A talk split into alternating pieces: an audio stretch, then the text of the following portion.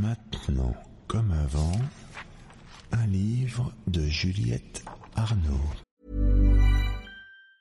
Hey, I'm Ryan Reynolds. Recently, I asked Mint Mobile's legal team if big wireless companies are allowed to raise prices due to inflation. They said yes. And then when I asked if raising prices technically violates those onerous two year contracts, they said, What the f are you talking about, you insane Hollywood ass? So to recap, we're cutting the price of Mint Unlimited from $30 a month to just $15 a month. Give it a try at mintmobile.com slash switch. $45 upfront for three months plus taxes and fees. Promo for new customers for limited time. Unlimited more than 40 gigabytes per month. Slows. Full terms at mintmobile.com. Alors Juliette, je voulais vous demander, est-ce que pour vous, un abandon est forcément un signe de faiblesse? Pour moi, oui.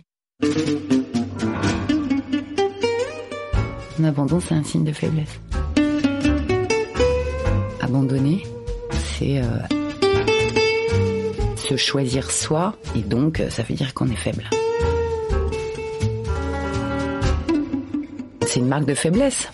Abandonner, euh, ça contient de la faiblesse. Peut-être qu'en fait c'est les mots faiblesse et force qui n'ont rien à faire là. Peut-être. Manette abandonne Rose. Et son mec d'ailleurs. Mais comme son mec il est grand, c'est pas si grave que ça, mais elle abandonne un bébé. Ça c'est plus emmerdant. Pour le bébé. Pour elle aussi. Voilà. Mais je la juge pas, moi je peux pas la juger, c'est la dernière personne à pouvoir la juger. Tout le monde, enfin, les gens qui le liront le feront, mais pas moi. Je ne la juge pas. Je ne la juge pas, c'est mon personnage, elle a pas demandé à vivre, donc je vais pas la juger en plus. Moi je dois la protéger. Puisque c'est moi qui lui ai donné vie. Vous voyez jusqu'où va mon sens des responsabilités Manette abandonne Rose. Et son mec d'ailleurs. Elle a eu un instinct fort, un désir, et elle l'a suivi. Et après, elle a eu le courage de le porter. Elle aurait pu revenir. Elle aurait pu revenir 15 jours après. Elle aurait pu revenir manette un mois ou deux mois ou six mois après. Elle revient 18 ans plus tard. Et en fait, moi, c'est dans son non-retour que je... C'est toutes les années où elle a tenu euh, ce truc qui n'était pas vraiment un choix. Ça s'est présenté comme ça. C'est comme Steve McQueen dans Les Sept Mercenaires quand il dit euh, Sur le moment, ça m'a semblé être une bonne idée. Point. Sur le moment, ça m'a semblé être une bonne idée. Pas plus que ça. Et Manette, sans doute que sur le moment, ça lui a paru être une bonne idée que de laisser cette petite fille euh, et son père. Manette abandonne Rose. Et son mec d'ailleurs. Et elle a le droit, même si c'est une femme. Surtout si c'est une femme. Parce que la littérature, elle nous raconte que des histoires de mecs qui partent et qui laissent euh, femmes et enfants, et puis qui se repointent euh, après la bouche en cœur une fois qu'ils ont fait toutes leurs jolies aventures. Et en général, la femme, c'est Pénélope et elle a attendu. Elle a élevé Télémaque, elle a gardé le royaume, etc., etc. Et elle reprend Ulysse. La question se pose même pas. On n'imagine pas quatre secondes que Pénélope dise euh, ouais non. Franchement, il est tard. Moi, j'ai toujours beaucoup plaint euh, Pénélope. Et c'est pour ça que je voulais la venger un peu. Voilà, avec une, une femme qui se barre. Et surtout sur un prétexte. Manette, elle part poursuivre un groupe de rock. C'est indéfendable. Moralement, c'est indéfendable. On peut pas dire devant le juge, oui, oui, oui, j'ai jugé utile d'abandonner mon enfant parce que j'avais vraiment très très envie de partir avec un groupe de rock. Il y a aucun juge qui va entendre ça. Alors si on se présente devant le juge en disant oui, j'ai abandonné ma femme et mon enfant parce qu'il fallait que j'aille à la guerre, bon bah là le juge fait ok, circonstances atténuantes, c'est bon. J'avais moi le sentiment que c'était euh, une mère, c'est pas forcément quelqu'un qui reste, qui est là, etc. Mais c'est d'abord quelqu'un qui sait être elle-même avant de pouvoir transmettre quoi que ce soit à son enfant. Bah si je suis honnête, je serais bien en peine de vous répondre parce que parce que je suis pas mère et que je le serais pas. Je suis obligée, pour vous répondre, de me référer à un truc que je connais en revanche très très bien, qui est le fait d'être la fille d'une mère. Et j'entends que c'est nécessaire qu'une mère, elle soit soi, enfin qu'elle soit elle, ne serait-ce que pour euh, la santé mentale de ses enfants, par exemple. Néanmoins, il y a un truc sacrificiel chez les, en tout cas ce que j'ai vu moi chez ma mère, que j'ai trouvé assez, euh, à la fois écrasant, euh, mais, assez beau Quand on est la personne dans un ménage qui élève vraiment les enfants, qui se colle ce truc-là, qui s'emploie à ça, la tâche d'élever un enfant, qui est une tâche euh, longue, pas très gratifiante. un jour, on a l'impression qu'on a réussi un truc, le lendemain prouve le contraire. C'est pas comme réussir un cake au citron, quoi. Une éducation d'un enfant. C'est du sacrifice, quoi. C'est du sacrifice. C'est du sacrifice. Ça prend du temps de se sacrifier. Ça laisse pas beaucoup de place pour être soi. Le sacrifice, c'est une chose qui prend beaucoup de place, ne serait-ce que dans une journée. En termes d'heures. Quand on a des petits, surtout des petits en bas âge, ou même des petits jusqu'à bien 18 ans, putain, ils pompent un temps monstrueux, les mômes, à leur mère. Pas à leur père, forcément, parce que leurs pères sont pas là physiquement, donc... euh, Ça, c'était dans le temps, ça. non, c'est pas dans le temps. Non, c'est pas dans le temps. Moi, j'ai des copines qui ont mon âge, qui élèvent des enfants, et pardon, mais c'est pas dans le temps, quoi. Les mecs qui participent un peu plus que mon père et mes oncles participaient, enfin, en même temps, euh, c'est pas très compliqué. Bon, enfin, ça reste, euh, par rapport aux heures que fournissent les gonzesses, ça reste ridicule. Ma mère, croyez-moi, je l'ai beaucoup regardée. J'ai passé des heures et des heures à l'espionner. D'abord, je l'ai toujours trouvée extrêmement belle et ça m'a pas passé. Et puis de toute façon, elle était, euh, enfin, elle est, euh, c'est pas que moi qui le disais, enfin voilà, elle était. Et puis elle a des trucs que peu d'êtres humains ont en fait. Elle est extrêmement complète. Elle est comme un gentilhomme du 18e. Elle a un corps fort, elle est athlétique, elle a une tête forte, elle est ultra diplômée, elle sait hyper bien faire la cuisine, elle sait hyper bien bricoler, elle euh, sait s'occuper de tout, elle fait de la couture, tout l'intéresse. Le cinéma, le- les livres. euh, quand elle rit, elle pleure de rire. Et en même temps, elle est extrêmement misanthrope. A pas de sang-froid du tout. Et elle prend des colères noires. Je la trouve euh, admirable. Elle s'est toujours occupée de vous ou elle avait un métier particulier? Oui, bien sûr, elle est prof de lettres. Elle a toujours travaillé, ma mère. Je l'ai- je l'ai toujours connue euh, travaillant. Et elle nous a éduqués, euh, mon frère et moi, en sus. Et j'ai vu chez ma mère des trucs euh, comme elle m'obsédait. Moi, j'ai tout de suite perçu que chez ma mère, il y avait, euh, au-delà de la mère courage et la femme parfaite et la prof exceptionnelle et tout ça, il y avait une autre femme à laquelle elle voulait absolument pas que j'ai accès. Une femme comme Manette, euh, fébrile, euh, avide, euh, dangereuse peut-être pour elle-même et pour les autres. Je l'ai senti. Et Manette, c'est une part peut-être que ma mère a obligée à taire chez elle. Mais que j'ai reniflé quand même parce que, parce que je l'aime beaucoup et que je suis futée. Peut-être qu'elle passe son temps à se retenir. Oui. Oui, peut-être. Je sais pas. Elle passe son temps à se retenir pour vous, vous pensez? Hum, pour ce qu'elle a construit. Ses enfants, euh, oui, les gens qu'il aime et donc oui. Et puis ma mère, c'est pas quelqu'un qui, c'est pas, c'est pas une abandonneuse. Euh, elle est, voilà. Quand on a été élevé un peu comme moi, euh, c'est-à-dire en bride courte, et que miroitent les 18 ans, les gamins comme ça qui ont été élevés serrés, ils voient arriver ça avec euh, énormément d'impatience. Et moi, j'ai vécu ce qui arrive à Rose, c'est-à-dire que pile l'été de mes 18 ans où je me disais bon bah là, ça va être la fête, quelque chose de pas banal. euh, mes parents sont séparés. Ma mère est partie avec un autre homme dont elle était follement amoureuse, et moi j'ai eu l'impression d'être spoliée de pouvoir vraiment faire ma vie amoureuse à moi, puisque j'avais sous les yeux le spectacle d'une femme qui était hyper jeune, puisqu'elle m'avait eu euh, jeune, ma mère, donc c'était une femme d'une quarantaine d'années, qui irradiait de beauté et de jeunesse, parce que c'est le principe de tous les gens follement amoureux, hein. ça les rend extrêmement beaux et, et jeunes. Et je l'ai vraiment vécu comme une énorme injustice, en me disant mais non, mais c'est pas faire. Moi j'ai attendu euh, bien sage, bien propre toutes ces années, et euh, à 100 mètres du bol de sangria, on me fait ah non, non non, on va faire euh, à nouveau le tour de ta mère si tu veux. Et après ça sera le tien. Moi j'en ai beaucoup voulu. Mais ils font tous ça. On parle de qui ils Les adultes, Tout les le monde fait ça. À les chaque grands fois qu'on attend patiemment pour annoncer quelque chose, on peut être sûr qu'il va y avoir un truc qui va tomber. Ça vaut pour la sortie d'un film, ça vaut pour le machin, ça vaut pour tout. Je m'en fous parce que c'est pas mon problème. Euh, Moi, depuis, euh, je suis pas patiente. Donc, euh, j'ai réglé le problème. J'attends rien patiemment, je prends. Enfin, si c'est possible de prendre. Et sinon, je gère ma frustration. Voilà. Ok. J'ai réglé le problème je prends. Enfin, si c'est possible de prendre. Et sinon, je gère ma frustration.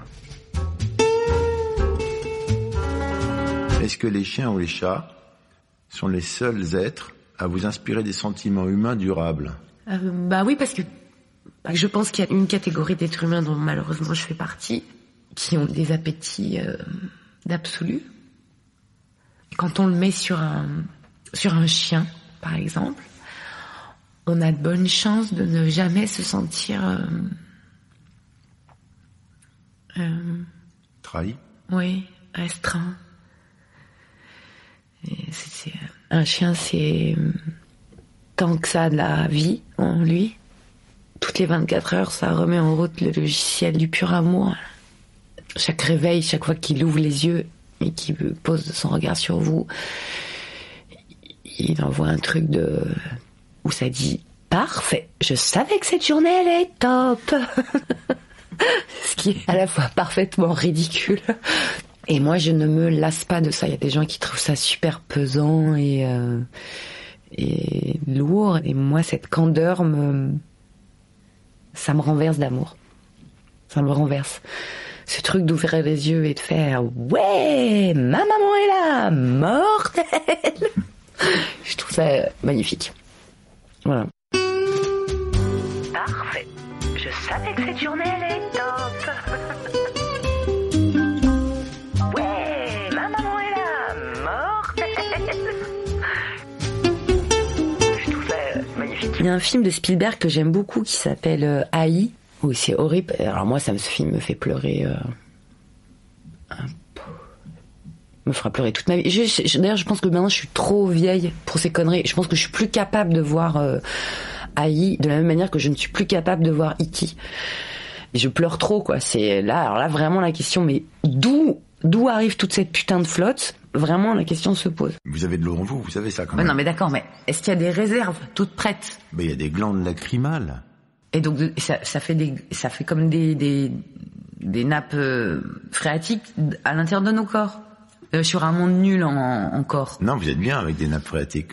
Dans AI, il y a un truc euh, qui est un peu dans E.T. aussi, c'est-à-dire quand E.T. dit à la fin à Elliot, euh, il lui montre son cœur et sa tête et il lui dit je serai là. Parce qu'Elliot veut pas qu'E.T. s'en aille et E.T. bon bah E.T. faut bien qu'il rentre à sa maison, hein. Il l'a dit depuis le départ. En même temps, le mec a été honnête, il l'a dit, il faut que je retourne à ma maison. Et donc E.T. dit à Elliot, euh, ben, je serai là et là en lui montrant sa tête et son cœur. Mais moi, je suis sûre que Spielberg, il montre le dernier plan qu'il fait sur le visage d'Eliot. Franchement, Elliot, il est défiguré de chagrin. Ça a l'air d'être une fin euh, heureuse, mais pour moi, c'en est pas une. Si on se fie juste au plan sur le visage d'Eliot, il a perdu son grand amour. C'est tout. Il fera avec. Il fera sa vie, Elliot, mais, euh, mais à cet instant-là, pile, il- non seulement il a perdu son grand amour, et il le sait. Je serai là. Je serai là et là. Pour vous, c'est quoi une mauvaise mère? La définition de mauvaise mère, ça serait quoi pour vous? Je- je- au moment où vous m'avez dit ça, je me suis dit, euh, on ne dit jamais un mauvais père. Non, on dit père absent. On dit père. euh, On dit gros con. Voilà. Je crois absolument pas à l'instinct maternel. Du tout. Mais c'est pas grave. Je crois que c'est même mieux pour les enfants qu'il y en ait pas. Moi, si c'était que de moi, les enfants, ils seraient élevés euh, comme dans les kibbutz euh, dans les années euh, 50, euh, 60, euh, c'est-à-dire euh, par groupe d'âge. euh, ils verraient leurs vrais parents qu'une heure par jour et sinon le reste du temps, ils seraient élevés avec des enfants de leur âge et par des adultes qui se relaieraient. euh. Ça, là, on arrive à un truc super chelou quand même. Non, c'est pas chelou. Ah si, c'est chelou. Ah, C'est pas chelou kibbutz. Non, mais l'instinct maternel n'existe pas, pardon, c'est chelou. Quoi. Ben non, mais moi j'y crois pas. Je crois que c'est des âneries. Ça existe sans doute pour les animaux, mais je pense pas que ça existe pour les êtres humains. En tout cas, ça fait peser un poids tellement dégueulasse sur les femmes que non, je suis pas d'accord. C'est méchant. C'est déjà suffisamment difficile d'être la mère de quelqu'un ou le père de quelqu'un si en plus euh, t'as une obligation euh, de le ressentir dans ton ventre. Mes couilles. On parle donc de vos couilles. on est bien. Depuis que je sais lire, euh, ma vie est mieux. Lire, ça a souvent été contre ma mère aussi. Moi, par exemple, je m'enfermais, je voulais pas faire mes devoirs. Enfin non, c'est pas que je voulais pas faire mes devoirs, je voulais plus lire que faire mes devoirs, et donc ma mère me chassait euh, de partout dans l'appartement, y compris euh, cachée aux chiottes, pour que j'arrête de lire. Donc par exemple cette phrase « arrête de lire », je l'ai beaucoup entendue.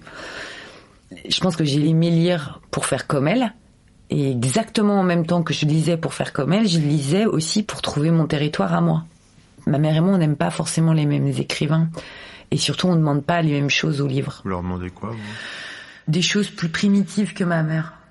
Plus enfantines, plus primitives, plus barbares aussi, plus... euh, C'est comme mes cachettes quand j'étais petite, quoi. Mes cabanes, mes cachettes, mais... C'est un endroit où me cacher, en fait. Lire. Disparaître. Quand vous écrivez, ça vous fait pareil? Ouais. C'est vrai? Ah ouais. Juliette, ils sont arrivés quand vos 18 ans? À 30. Ça s'est passé comment C'était bien. Bah, j'avais l'impression que j'avais une raison, que j'avais trouvé une place sur Terre. Qu'il y avait un truc que je savais un peu faire, qui amusait les autres, qui ne me faisait pas honte, qui n'était méchant pour personne, qui me mettait pas en danger, qui faisait que j'étais avec des gens que j'aimais. Donc, euh, ouais, c'était à peu près ça, ouais, 30. Vous êtes quelqu'un fondamentalement gentil Ouais. Hmm. Pas de méchanceté Non. Non. Non. Bah, de la colère, hein, de la colère, euh, beaucoup de colère. euh, de la colère, mais c'est pas de la méchanceté, la colère, c'est autre chose. Non, non, j'ai pas de cruauté, j'ai pas de. euh, non. Je suis à chaque fois très, très, très, très étonnée quand, quand je la vois chez les autres. Quand je, je, je parle même pas euh, en allumant euh, la télé hein, ou en lisant le journal. Je parle dans la vie de tous les jours. Ça je m'habitue pas à l'effet que ça me fait à la cruauté. C'est pour ça, les livres, euh, moi j'ai l'impression d'être protégée, hein, euh, y compris en lisant des livres atroces. hein. Mais c'est pas sous mes yeux. Y a, y a- quand on lit un livre, c'est pas comme quand on voit un film. L'image, c'est ça rentre directement dans, dans les parties les plus tendres. Avec un livre, on a un tout petit peu de on a un petit peu le temps de se protéger, quoi.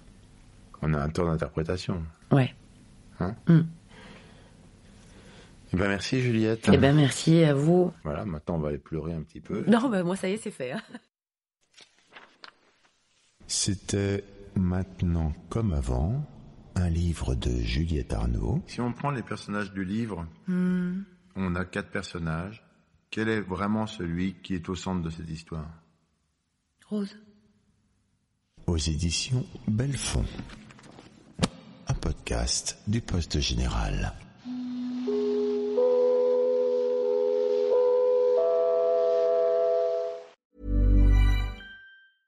Selling a little or a lot? Shopify helps you do your thing however you cha-ching. Shopify is the global commerce platform that helps you sell at every stage of your business. From the launch your online shop stage to the first real life store stage, all the way to the did we just hit a million orders stage. Shopify is there to help you grow. Shopify helps you turn browsers into buyers with the internet's best converting checkout. 36% better on average compared to other leading commerce platforms because businesses that grow grow with Shopify. Get a $1 per month trial period at shopify.com/work. shopify.com/work.